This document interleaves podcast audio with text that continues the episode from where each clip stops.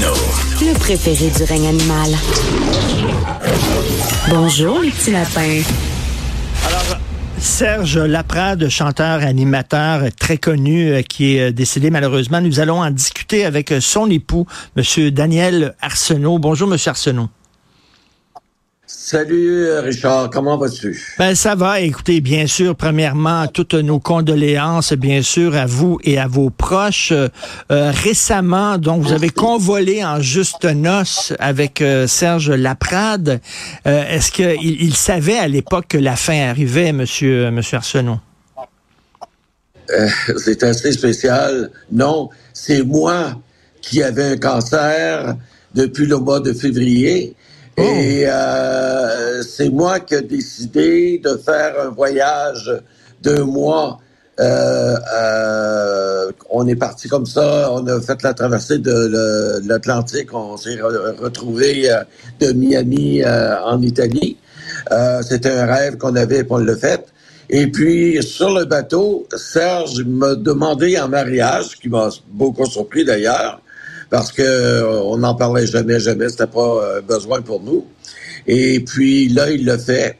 Et puis j'ai demandé, c'est-tu parce que je suis malade que tu me demandes un mariage? Il dit non, pas du tout. Il dit, ça fait cinquante ans et c'est le temps que euh, je te démontre à quel point je t'aime. Alors, mmh. il faisait beaucoup pour moi. Bon, et euh, quand on a échangé sur ça, euh,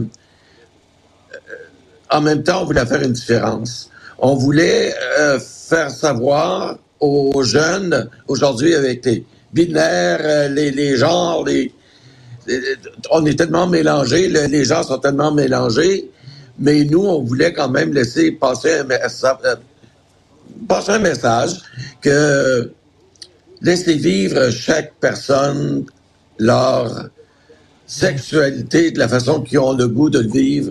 La plus belle preuve, c'est cinquante ans plus tard, je, je, je viens de perdre mon mari, l'homme que j'aime le plus au monde. Mmh. Ça a été, on a eu euh, cinquante ans d'amour. C'est exceptionnel. Mais ça arrive et c'est possible. Et, Alors, c'est et M. Arsenault, que... il y avait, il y avait une époque où, par exemple, deux, deux gars qui s'aiment, qui vivent ensemble depuis longtemps, il y en a un qui est malade, est à l'hôpital, et l'autre, son conjoint, veut aller le voir, mais on dit non, euh, vous êtes pas, euh, vous pouvez pas parce que vous êtes pas un membre de la famille. Oui, mais je suis son chum depuis vingt ans, Christy, je peux-tu le voir? Non, vous êtes pas marié, vous êtes pas un membre de la famille, vous n'avez pas le droit de rentrer. C'était comme ça. Oui, heureusement que ça change. Et heureusement que ça l'a changé. Moi, je vais vous dire, aux soins palliatifs, c'est des infirmières, la majorité, qui sont là, euh, un personnel féminin. J'ai jamais eu autant de câlins, moi qui n'étais pas, le, pas le malade, mais j'ai jamais eu autant de câlins, d'amour, de, en trois jours que j'ai eu euh, à cet mmh. endroit-là. Les gens sont formidables. Alors ça, j'étais aux petits soins, il était, il avait pas connaissance vraiment, mais je le savais euh, qu'il était bien, il était calme, il était serein, et on lui a parlé euh, jour et nuit. On n'arrêtait pas de lui parler, euh, on, on, on, on le nourrissait comme il aimait Euh, nourrir les autres de, de, de ses connaissances. Monsieur Arsenault, est-ce que c'était difficile, euh, Serge Laprade, comme Michel Louvain, ont caché euh, presque toute leur carrière, leur orientation sexuelle, c'était des chanteurs de charme, et cetera. Est-ce que c'était difficile de vivre avec ces deux images-là, l'image publique et l'image ben oui. privée, et en même temps, qu'est-ce qu'il aurait vraiment risqué s'il l'avait dit, là, mettons, là, s'il l'avait dit dans les années quatre-vingts quatre-vingt-dix, euh, finalement, je suis gay, est-ce que vous pensez que son public public lui en aurait voulu? Est-ce qu'il aurait perdu son public vraiment ou les gens auraient continué quand même à, à l'aimer et à l'appuyer, selon vous? Mais Richard, vous savez comment les gens euh, sont... Il y a encore de l'homophobie, il y a encore des gens qui jugent euh, rapidement. Euh, euh, même si on est en deux mille vingt-quatre, oui, c'est beaucoup plus ouvert, mais il reste qu'il y a un problème quand même avec la société, toujours. Et euh, si on avait parlé de ça en soixante et, euh, en soixante-quatorze, euh, je peux vous dire que probablement on ne serait plus ensemble parce qu'on aurait été vraiment menacés. Ah, ouais. Et il aurait risqué de perdre, il aurait risqué de perdre sa, sa, sa clientèle qui était féminine. Il, Michel Louvain, c'est un chanteur de charme. Serge Laprade, c'est un chanteur, un animateur de charme. Donc, leur public, c'était des femmes. Quasiment à quatre-vingt-dix pour cent. Euh, il y avait des hommes dans les salles, là, qui venaient voir le spectacle et ils accompagnaient leurs femmes. Mais ces dames-là, parce que moi, je, je pense à, à ma mère, par exemple, M. Arsenault, qui est une fan finie oui. de Michel Louvain et de Serge Laprade.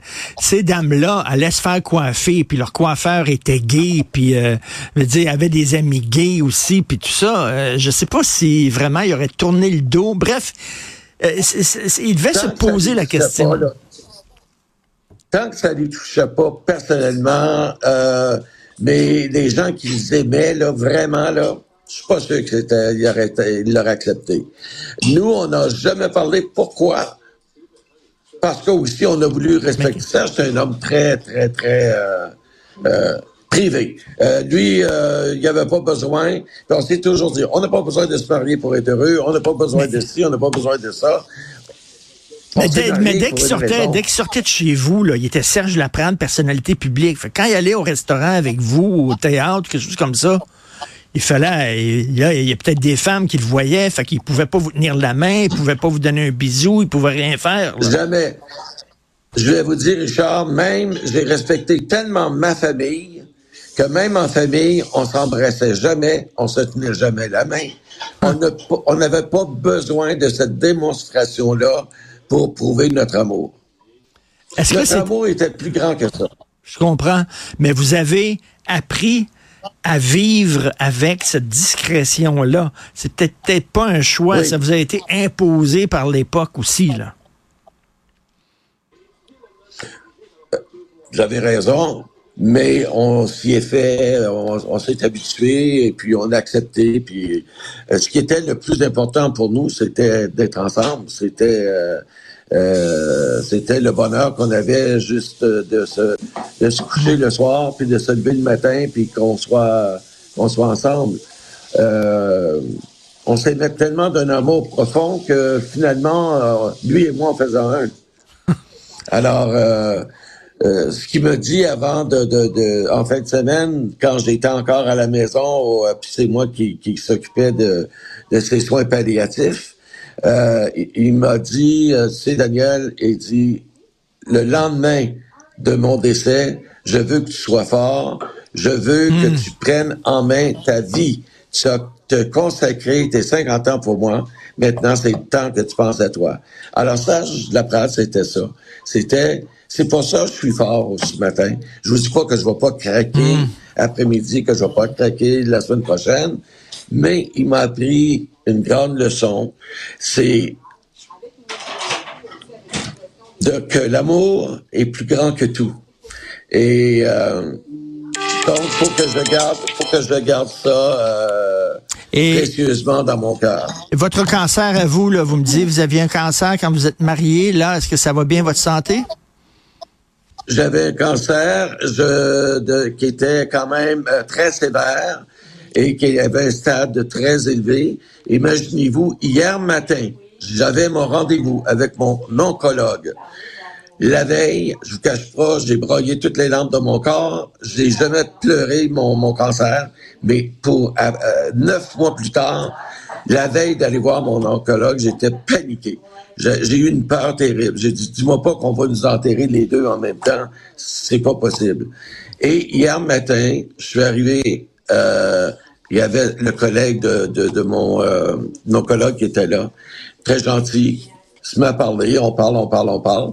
J'ai dit, euh, docteur euh, Nguyen, va-tu arriver bientôt parce que j'ai hâte d'avoir le résultat. Ben, hey, je peux vous le dire, le résultat. Il dit, c'est merveilleux. Et savez-vous quoi? Il dit, vous êtes tellement, euh, vous avez tellement bien travaillé, suivi les conseils, vous avez écouté tout ce qu'on vous a demandé de faire, que votre P C A, c'est le niveau euh, euh, pour les hommes au niveau de la prostate, le, le, le P S A, normalement, la moyenne, c'est deux, trois chez les hommes. Moi, j'avais vingt. Et puis, hier matin, ils m'ont confirmé que mon niveau était tellement bas qu'il était indétectable. Alors, wow. Le médecin, on s'est pris dans nos bras, on s'est mis à pleurer. On était, j'étais comme, je peux pas croire, je pouvais pas croire. Moi qui s'en faisais, euh, je peux pas croire que j'étais... Euh, Coudon, c'est, c'est les montagnes russes, là, des, des bonnes nouvelles et des c'est très mauvaises nouvelles. Russes, c'est les... Ben écoutez, on vous souhaite, J'ai c'est certain. Ça, on vous souhaite J'ai une force de, de force de caractère, oui. Excuse-moi, Jean. J'ai appris ça à Serge en revenant. Je lui ai, j'ai, j'ai arrêté, j'ai acheté des bouteilles de champagne. J'ai emmené ça dans la chambre. Et puis toute sa famille, lui, était là. Et puis là, on a ouvert le champagne. Puis j'y ai mis un peu de champagne sur ses lèvres. Puis j'ai dit, mon Serge, j'ai dit, je suis guéri, je suis bien. Alors, ne t'en fais plus pour moi. Moi, ça va bien aller. Et il est parti la même journée. Wow! C'est les, c'est les montagnes russes, tu dis...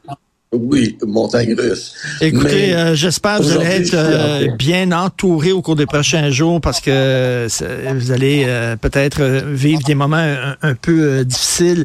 Merci beaucoup. Oui. Toutes nos condoléances à M. Daniel Arsenault. Puis il y a bien des gens, j'imagine, qui vont tiens pour euh, qui vont se rappeler des bons souvenirs en écoutant Caprice, c'est fini. C'est fini. Merci beaucoup. Monsieur Daniel Arsenault. Merci. Merci. Merci.